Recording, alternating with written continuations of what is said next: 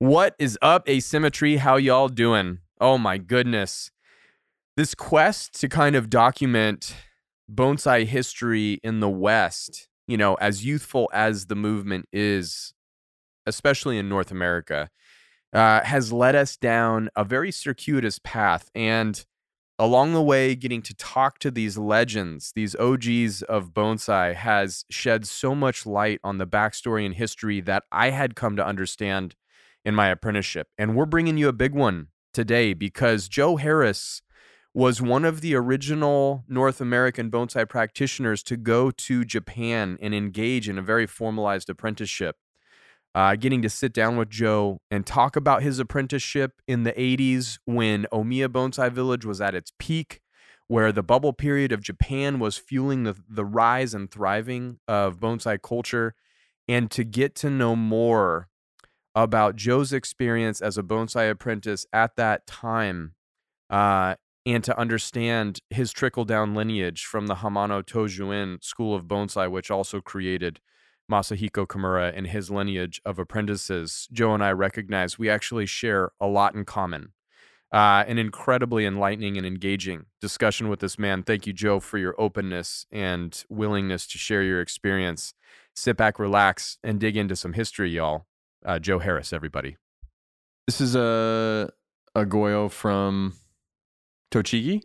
Um, I'm not sure where this was from. I mean, this is Kimura's Yeah, book, yeah, so yeah, I'm you know, but this was the you know the type of Goyomatsu that was really my teacher loved. Mm-hmm. Um, you know, with the you know not so much the bark, but the but the gin to you know to for snow load and insect you know mechanical damage Right. and just a really powerful muscular trunk with a really soft foliage. Right. Right. It Right. was Right. really, you know, th- to me, this is. Someone asked me when I came back, you know, what is bonsai?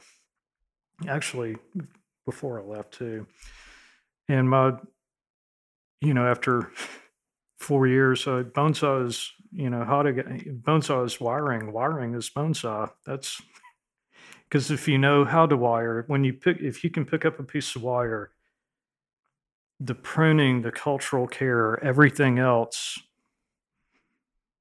you know, is a given. Mm-hmm. So that is, uh, but then Goyomatsu is, you know, to me, is bonsai. It always has been.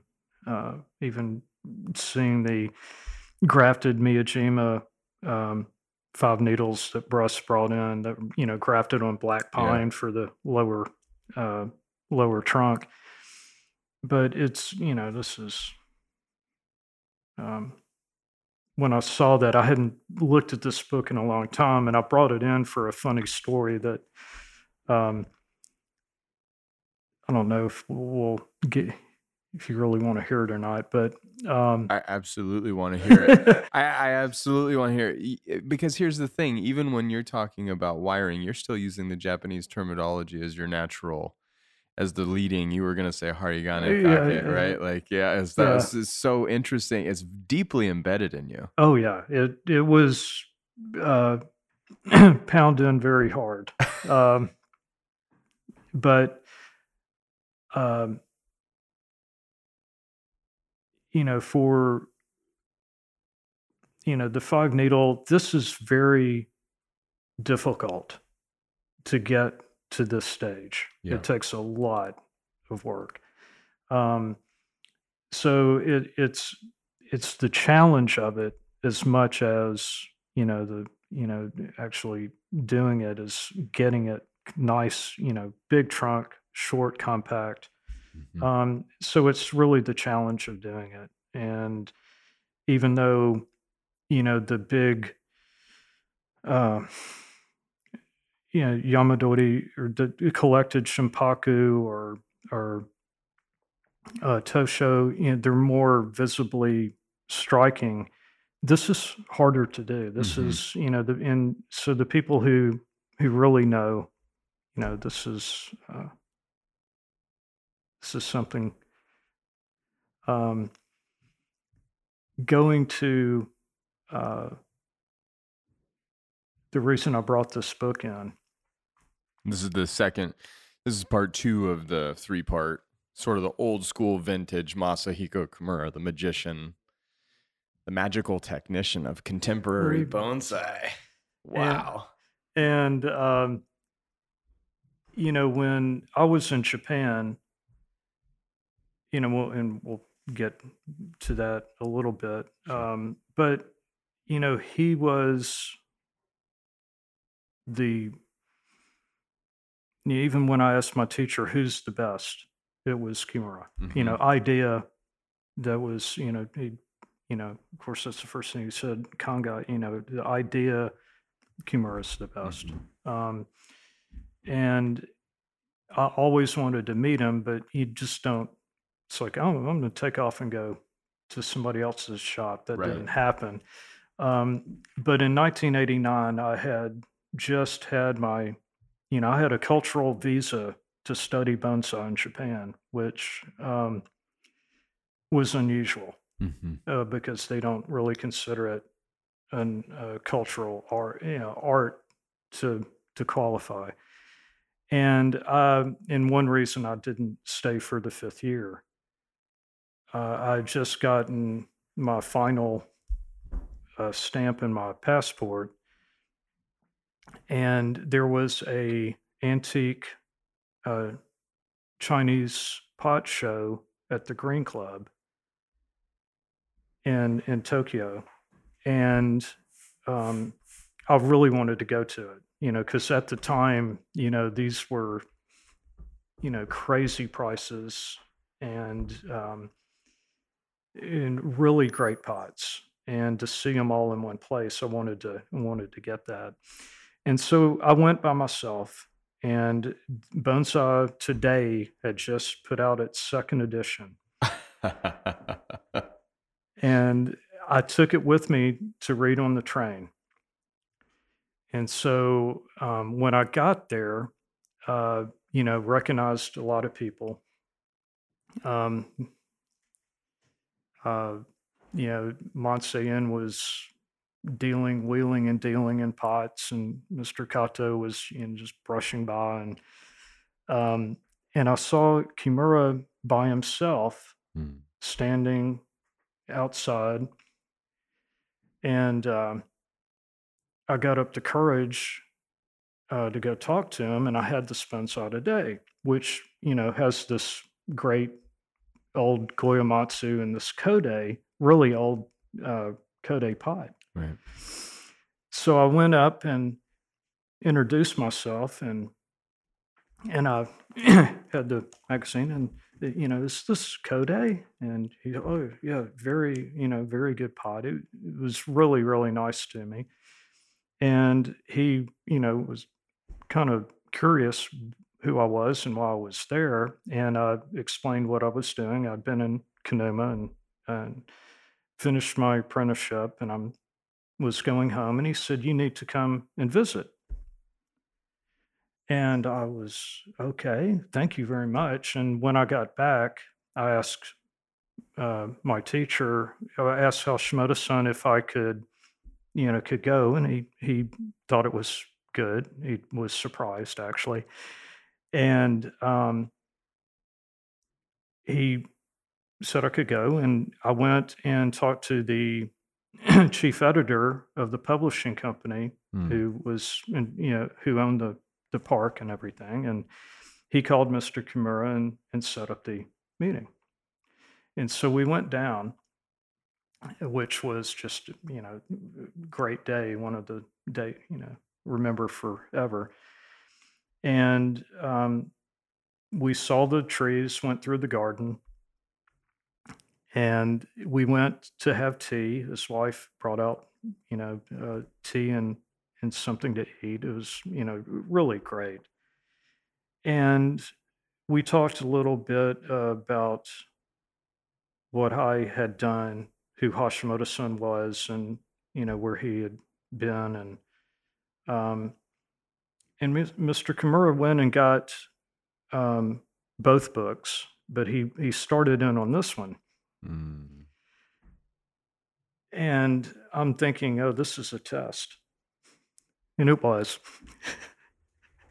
and so he we went through the trees, and he asked me, "Do you like?" Which is a very loaded question. That's a very challenging question right there. and so I, I tried my best and um, you know what i liked what i didn't like and then he got to a tree and he he actually passed it up a couple of times and he he went back to it and he went through and just was looking and pointing and he got to this page and he turned it on the table to me. It's like, do you like? And I, before I realized what I was saying, Hmm. I said, Is it Ikebana? Okay. So I look over to my left, and Mr. Kosugi had his head in his uh, between his knees, and uh, and then I I actually realized what I'd actually said, and uh, Kimura didn't skip a beat. He howled. He thought it was the funniest thing anybody had ever said to him. That's amazing. but um and he understood yeah i think this is uh an insane sculpture Right. and um this is i mean unequaled but you know it was uh you know really the what he was doing in bonsai especially in the 80s compared to the traditional ideas that you know I was I lived Mhm. day to day. Um, but it was it was one of the funniest things. And when he uh, came to Memphis in '92, he remembered me. Yeah. he didn't. The guy who the guy who thought Gyakute was Ikebana, yeah, right? yeah.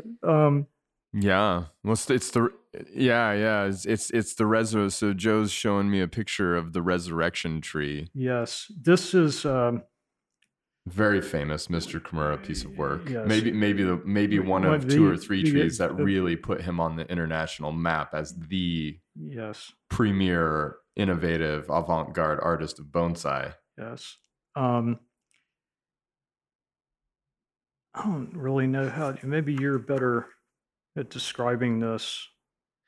I think, yeah, I think most people, because this was in Kimura the Magician, which was this, it was this particular part two of the three part Japanese published series that they translated into English, right? Mhm.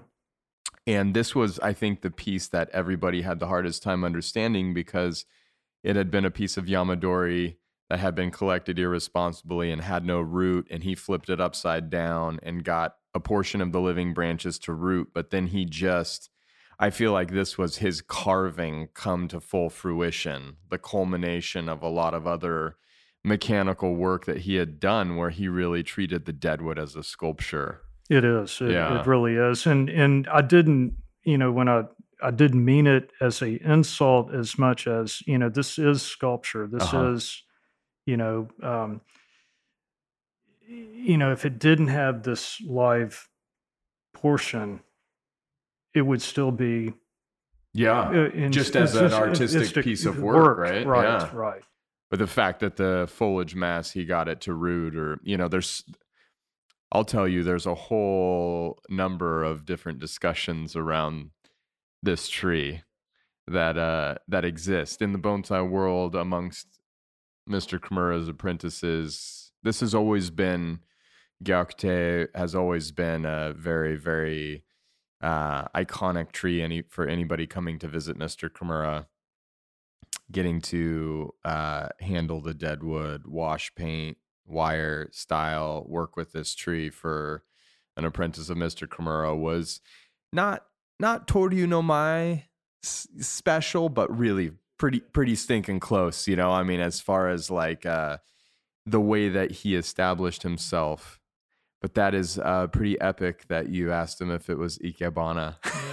that's a, the fact that he laughed, that's a good sign. Yeah, it's. Uh, I think he.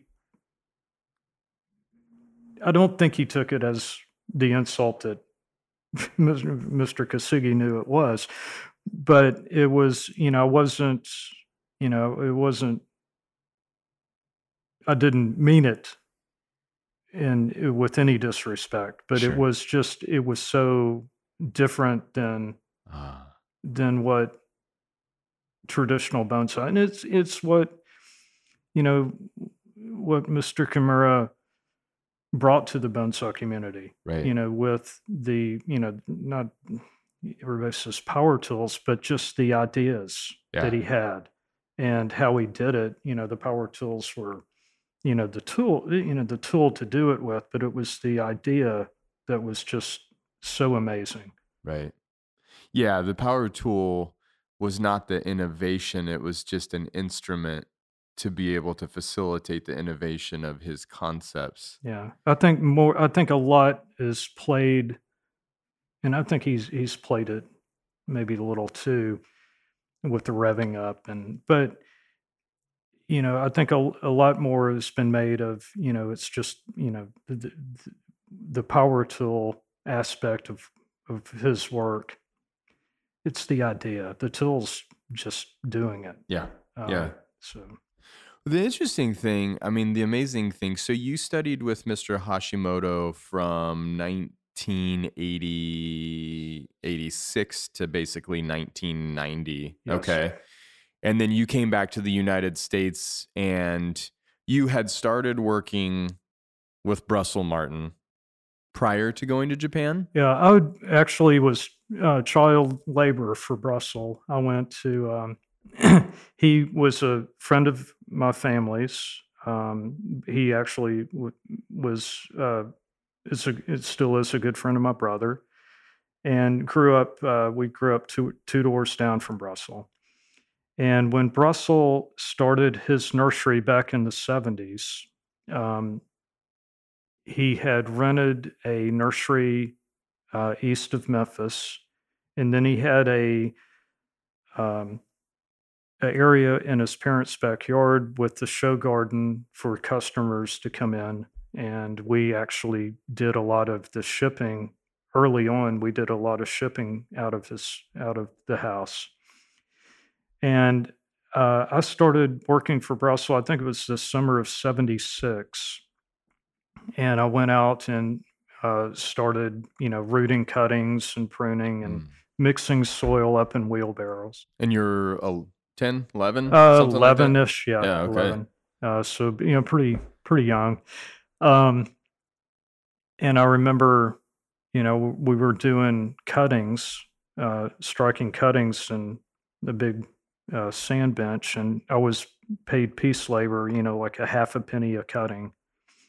And I think I started making too much money, so it went to like a dollar fifty, two dollars an hour after that. Um, but uh, I'd worked, you know, br- with Bruss, you know, after school on the weekends, so I would go out and help.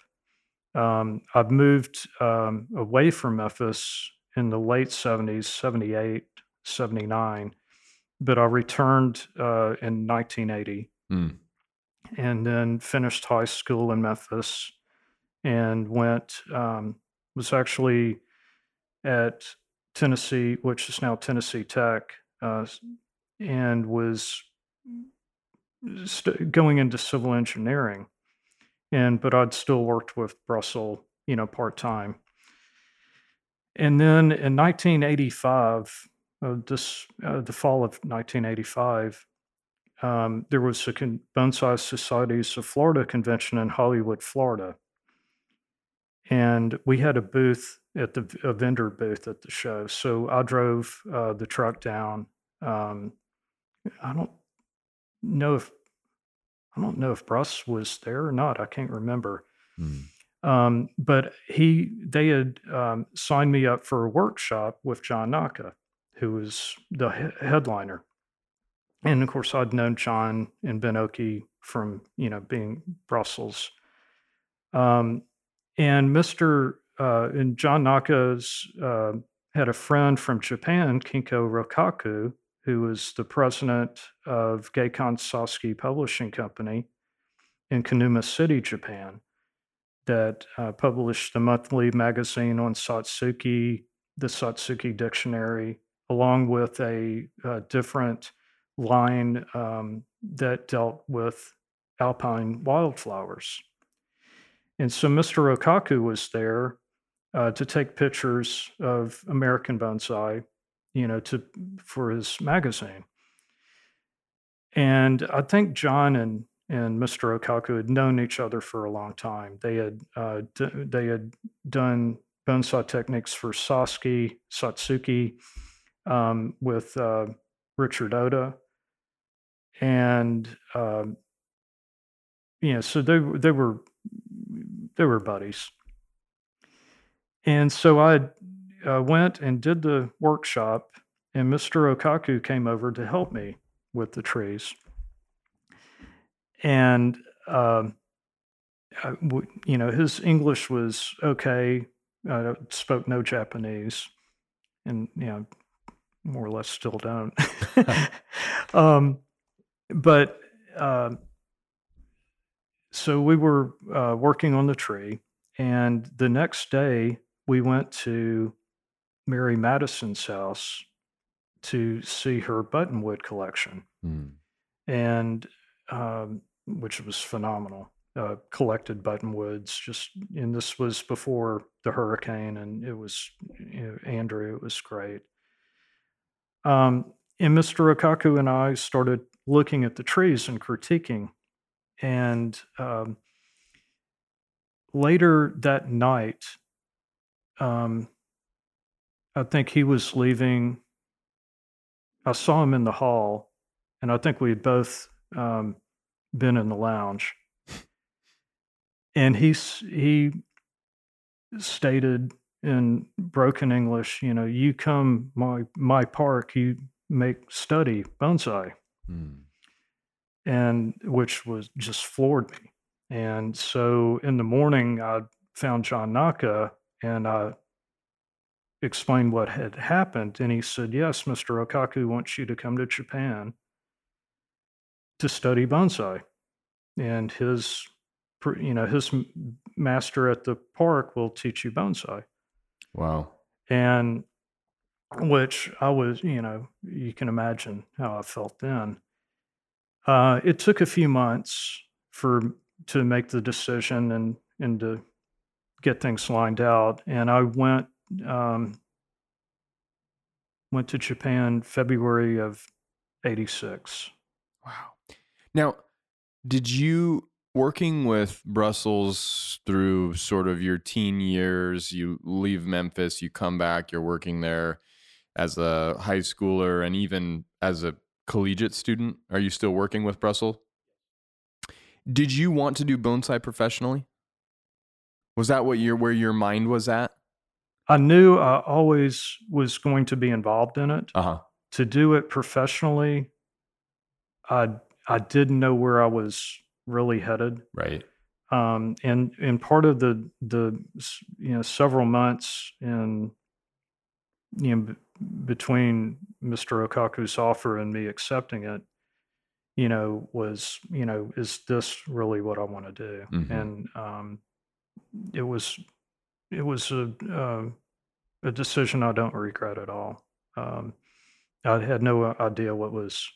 I thought I was going to bonsai school. Yeah. Right. Right. Yeah. Um, Just like college, but for bonsai. yes. yeah, we we'll get into that. Um,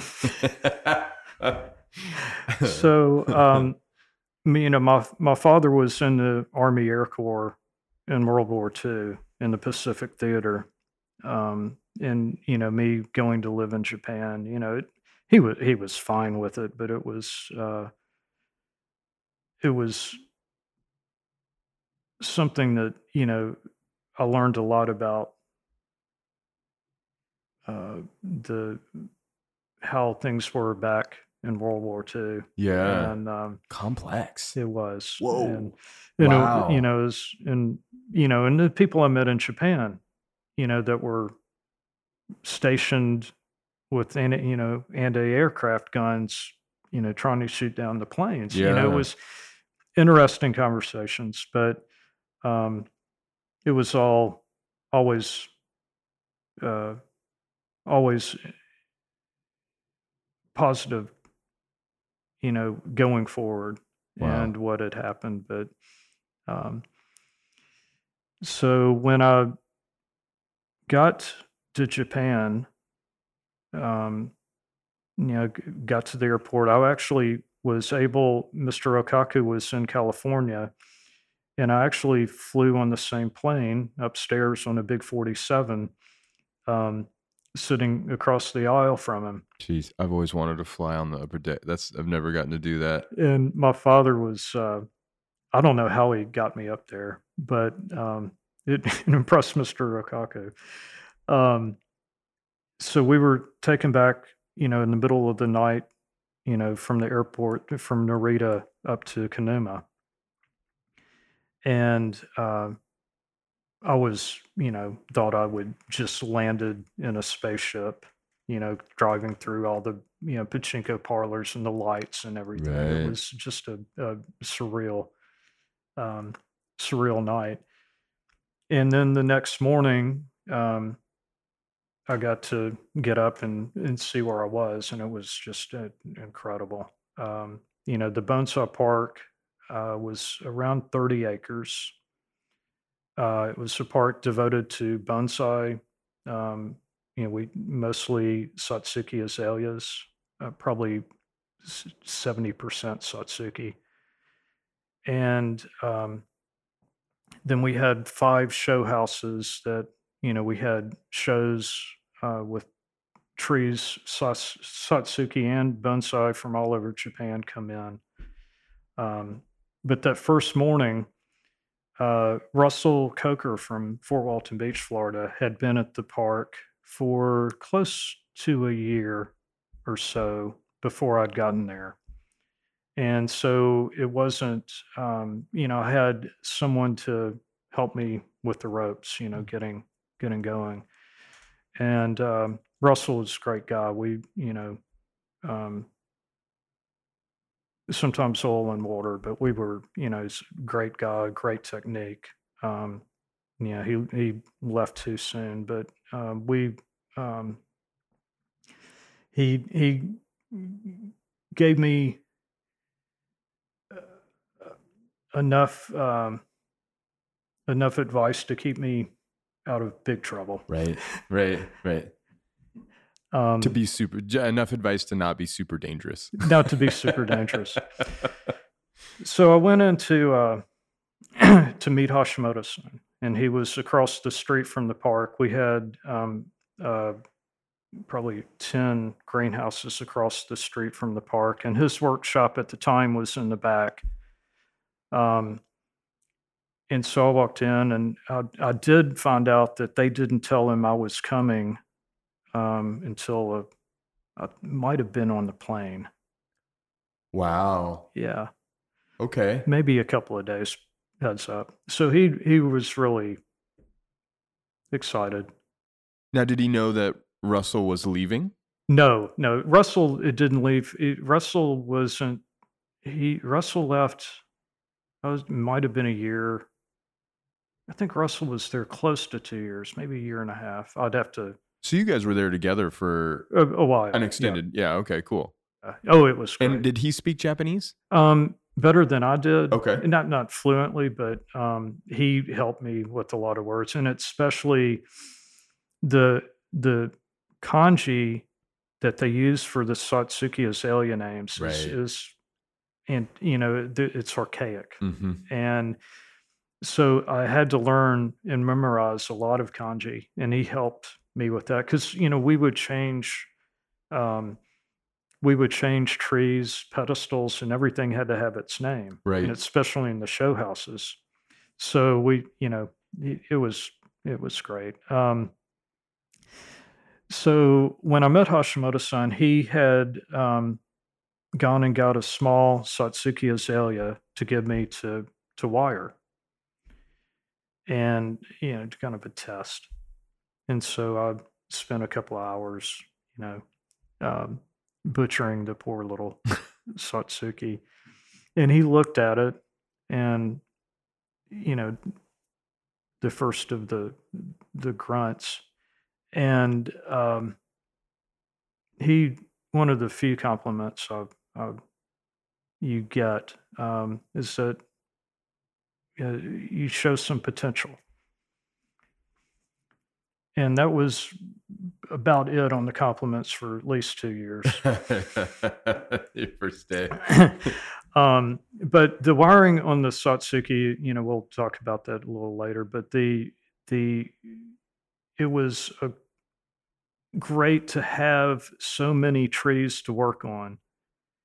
Um, it was very difficult to wire. We, you know, I started off with aluminum. Um, you know, we, you know, always used copper. Of course, he could. He, he was incredible. Um, but you know, we're you have to get the wire in the right place, or you're in big trouble. Mhm. You can't bend the branch. And Satsuki are brittle, so it's kind of an instant grading system on your technique, which caused my teacher uh, endless hours of amusement. Um, but uh, you know the, the you know on the more serious side, the first day, his daughters had given him a little uh, dictionary trans you know translation book. And he looked up in the book and he called me over and he pointed to it and said, You are a thief. And, you know, I was 20 years old, first day in Japan, and my teacher's, you know, showing me this. And I, you know, I had some issues with it and they had to uh, get Mr. Kasugi to come out to to help with the translation. Russell wasn't available, and it basically you have to be a thief. You have to steal my technique, and you have to watch. And if you ask questions, you weren't watching. Mhm. And if you weren't watching, you're wasting my time and you need to go home. Mhm. And that Yeah. was that was the first day. Yeah. And he wasn't, you know, mean, just he was just firm, hard. Um, but it was, you know, no no nonsense. You had to uh you had to accept that. And so, you know, I started learning the score. Uh, you know what was expected. Um, the second day, we had um, he was in the house next door and he was repotting a big um, Miyama Kirishima uh, Tsutsuji, which is a, a Japanese wild mountain azalea. And we had a large collection of Yamadori Miyama Kirishima. It was amazing Mm. and it was a big tree and he was repotting and i walked in and i was just you know you know dumbstruck by how massive it was and and he looked over and yelled and grunted and i had no idea what was going on and the his assistant um, Kaneko-san which was an old an old satsuki expert with a long gray beard. We called him Goat. And he grabbed my hand and pulled me over into the other house and got Hashimoto-san's tools and put them in my hand and took me back over. And like he needed his tools. You weren't paying attention. Right. And Kaneko-san really helped me with interpreting, um, you know, what the ins and outs and the what was expected of me. Um, which was it was you know, not the bonsai school I thought I was going to. Right. they weren't just serving you up the information for yes. you to yeah. learn and become capable. You you were so so Hashimoto-san excuse me, who was the goat? Uh, Kaneko san. Kaneko san. Kaneko san was basically showing you how to become an apprentice. He would. He really helped. He was he was breaking down the cultural servitude that you had committed to without knowing. Yes. Uh-huh. And you know, and I I brought up, you know, it wasn't really indentured servitude, but I brought I've brought that up a couple of times. Um, um, it's Russell and Kaneko-san. Um, Amazing. Oh my gosh. A picture of young Joe Harris holding Satsuki Azalea yes, in a very pricey pot, by yes, the way. that shide was really Very that- pricey. Yeah, and that that is a uh, Kozan. That that's actually a, a fairly famous tree. Wow. The last- Wow. last time I saw it, the um, president of what of Tochi Tochi no Hashobo. I have to look the name up. Um, the Geikon Sasaki uh, had sold and changed names, and the president of that company owns owned that tree. Uh, the last time I was in Japan. Uh-huh. When, when when when was that? When were you there last? Oh, it's been about at least 10 years. Okay. Yeah, it's been Okay. a while. Yeah. Um, so, um, you know, the so the second day probably went a lot a little worse than the first day. Right. Um, and then, you know, things it was uh it it took a a long time to get my head wrapped around, you know, I never even considered going home. But it um and I could have done it with a phone call Yeah. but it was not you know the whole time i was there i never ever considered it even though I had some rough times you know i had to call john naka a couple of times. But um you had to humble yourself. You had to prove that you wanted to learn what you know your oyakata had to offer Mm. and um, you know we we had um,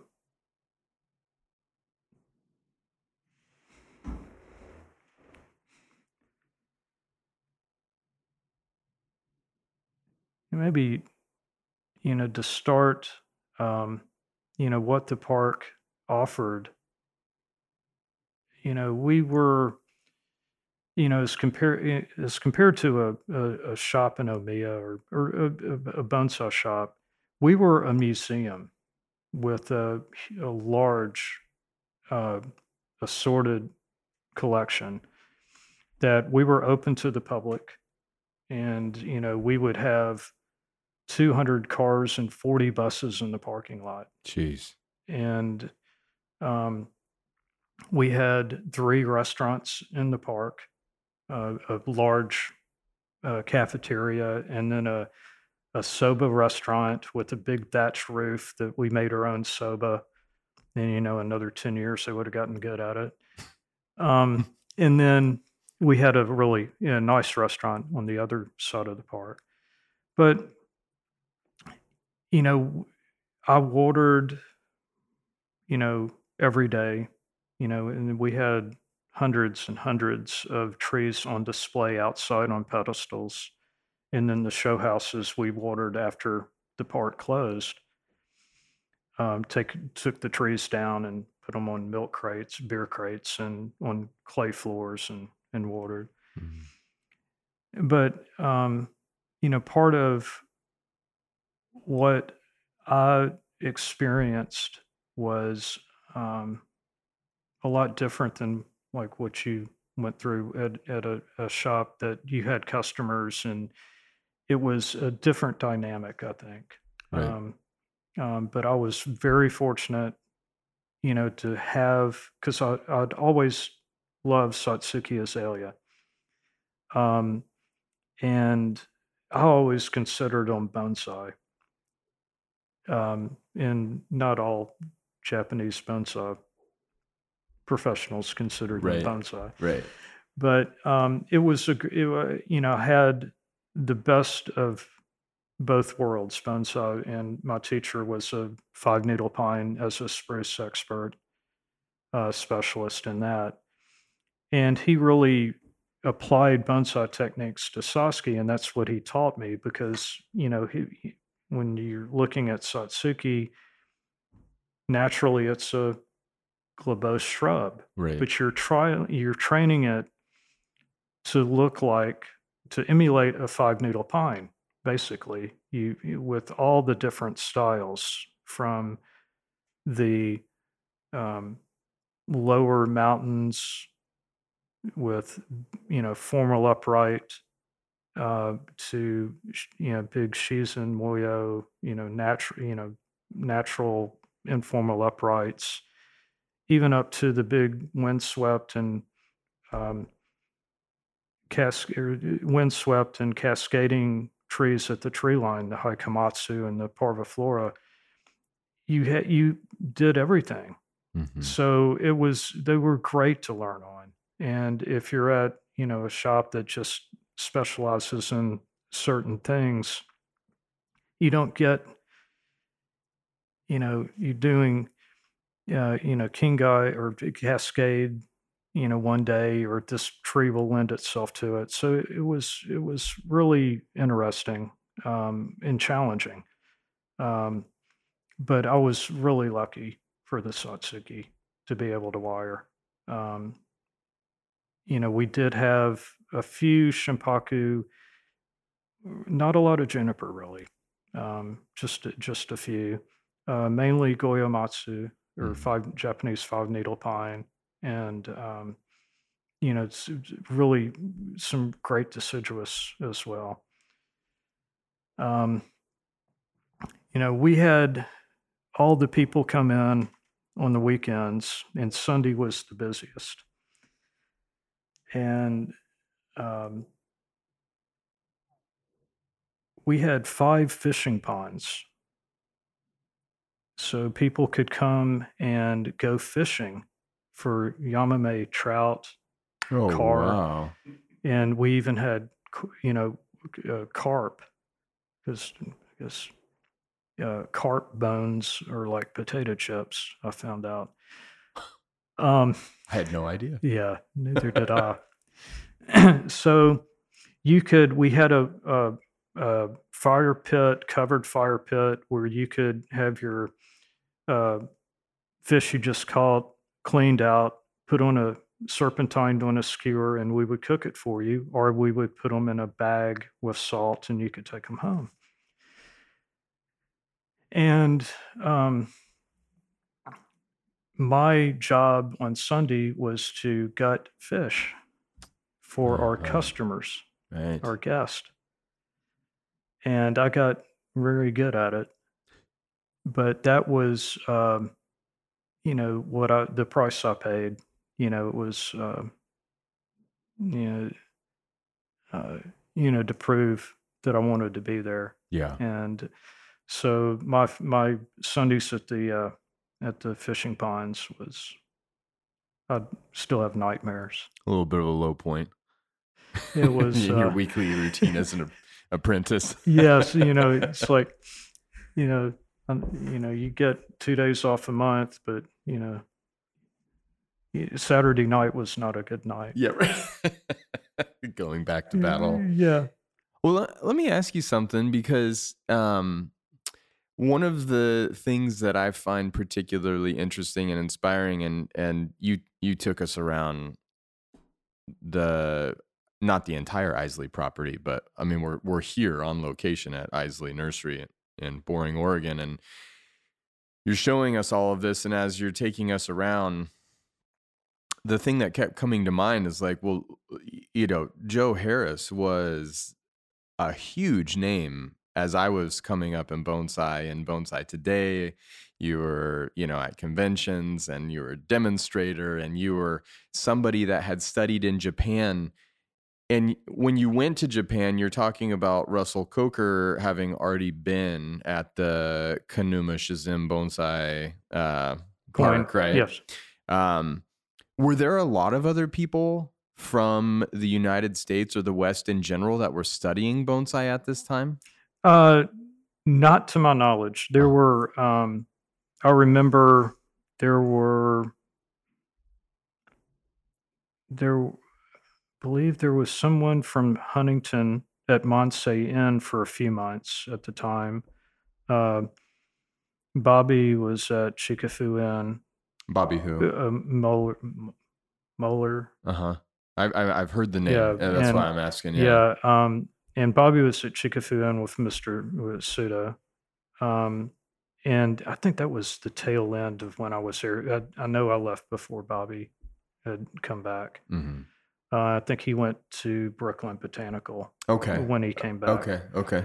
Um, but I, I, I never, I was at Chikafu and I never got to see him um, when I was there. But no, there weren't. Uh-huh. Um, and you know, I, I still have my passport where my visa, the consul general in New Orleans wrote to study bonsai, hand handwritten.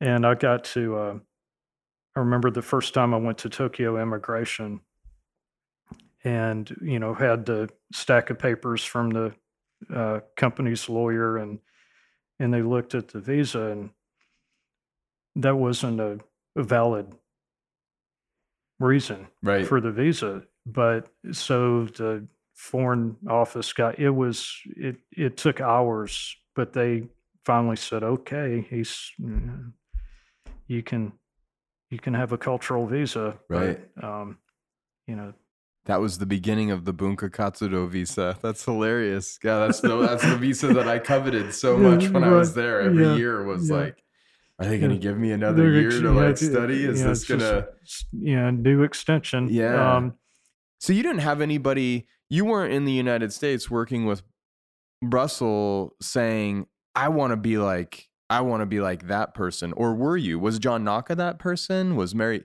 Mary? I mean, because you Yeah. you have these relationships with people that are are are fictitious personalities now. You know, like you're a real bridge to a generation that has has passed. You know, Mary passed away last year, and it's just like it was one of the one of the you know many reasons that I wanted to talk to you because yeah, you were also in Japan during the bubble period, which which not not many people know about that. um, that was it was amazing. I, I saw things that were you know I I still don't really believe. Mm-hmm. Um, you know, I I had everything John Naka did ever published, and and um, I wanted to, you know, I think I, you know, maybe I guess deep down I always really wanted to be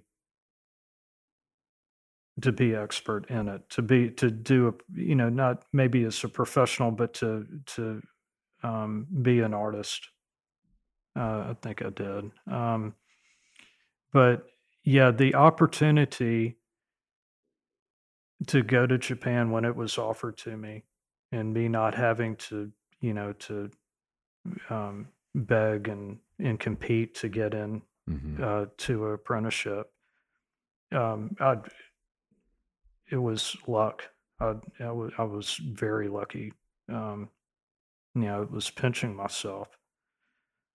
Um, but it was, um, it was a, it was a hard time. Yeah. Um, you know, aside from the, uh, the fish processing duties, um, you know, when I was, you know, I was a, a 20 years old from Tennessee, had never been to a foreign country, uh, was not, didn't know the language. Mm-hmm. Um, and we had, you know, thousands of people coming through the park. I was watering bonsai. People were pointing, gawking. Yeah. Um, it that was tough, um, but you got used to it.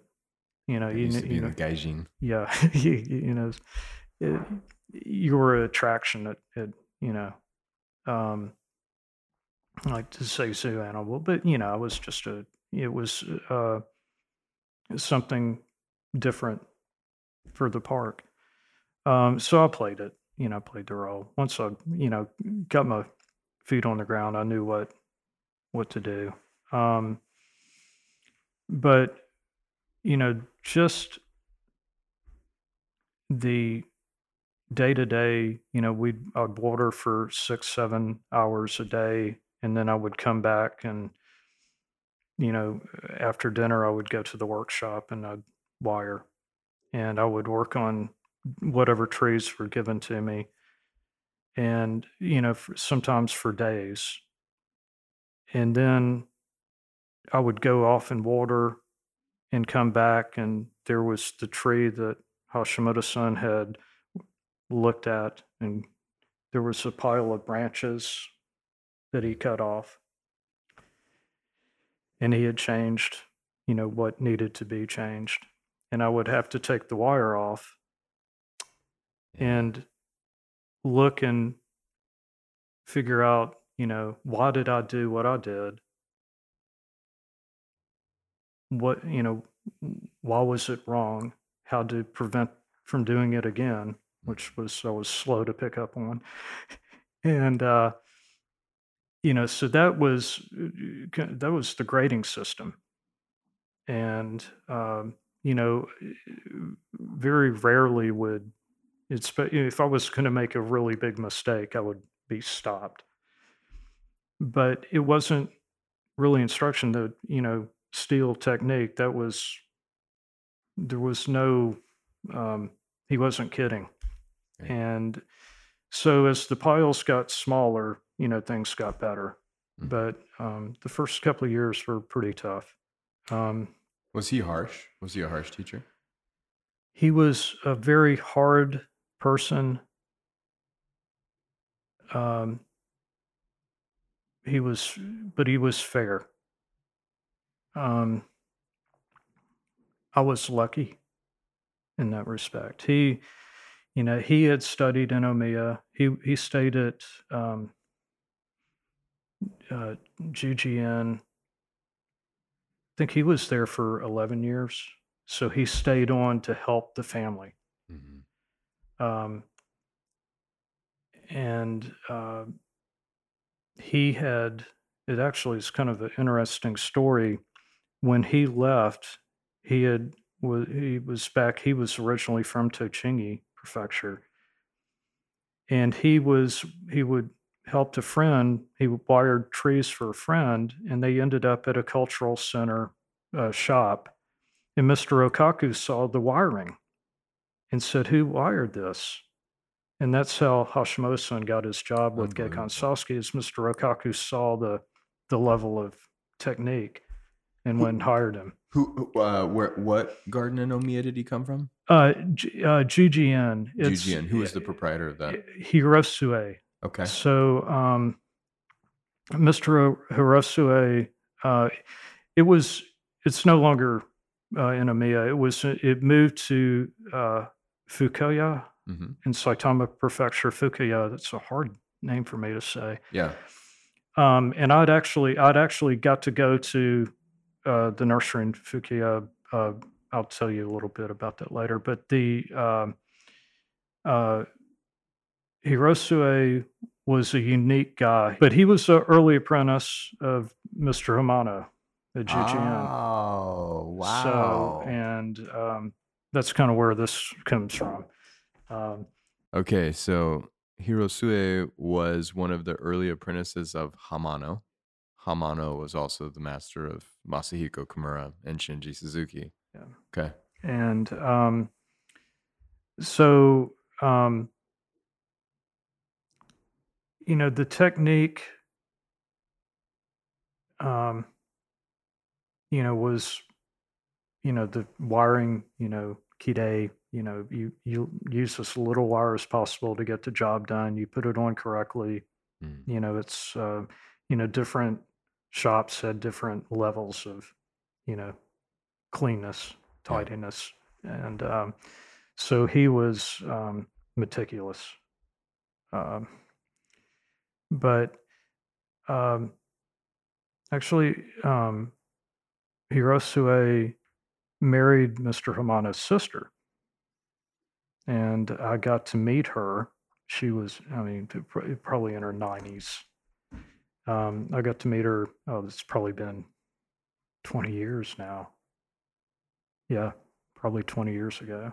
And we went to the shop, and um, it was closed. It had everything had been sold, and it was probably an acre of empty benches. It was kind of a kind of a spooky spooky town time. vibe, yeah, yeah. ghost town vibe.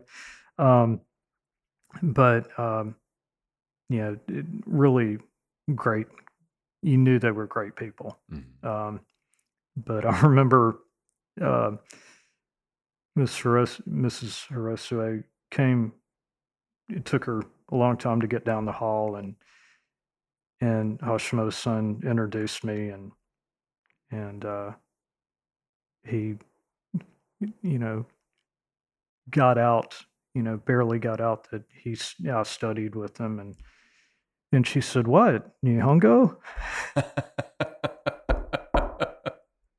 and uh, which was hysterical because Hashimoto-san was not, um, you know, he was quiet, reserved, and so it was, you know, I knew what she meant, but it was, She was, she was poking fun at him that he was even speaking at all, kind of a thing. yeah. Oh wow. Um, but um, yeah, so it was great, and you know, and the connection was really neat. Um, you know, the Shutsuran with the you know uh, the old guild in Omiya, um, and this pot's a commemorative uh, Suturan pot that Hashimoto-san gave me when he was last here, um, early 2000s. He brought that over to pass on to me. Wow. Um, so that was, you Can know, I, so, can I pick that up? oh, Is yeah, that okay? this is a Koyo, and it's got the uh, Suturan Ah, uh, stamp on it. very cool. Um, I was talking to Ryan Bell in Mississippi, um, and I'd ask him about the maker again because you know Koyo that doesn't really look like a, a Koyo pot, and uh, it's kind of a unique uh, pot.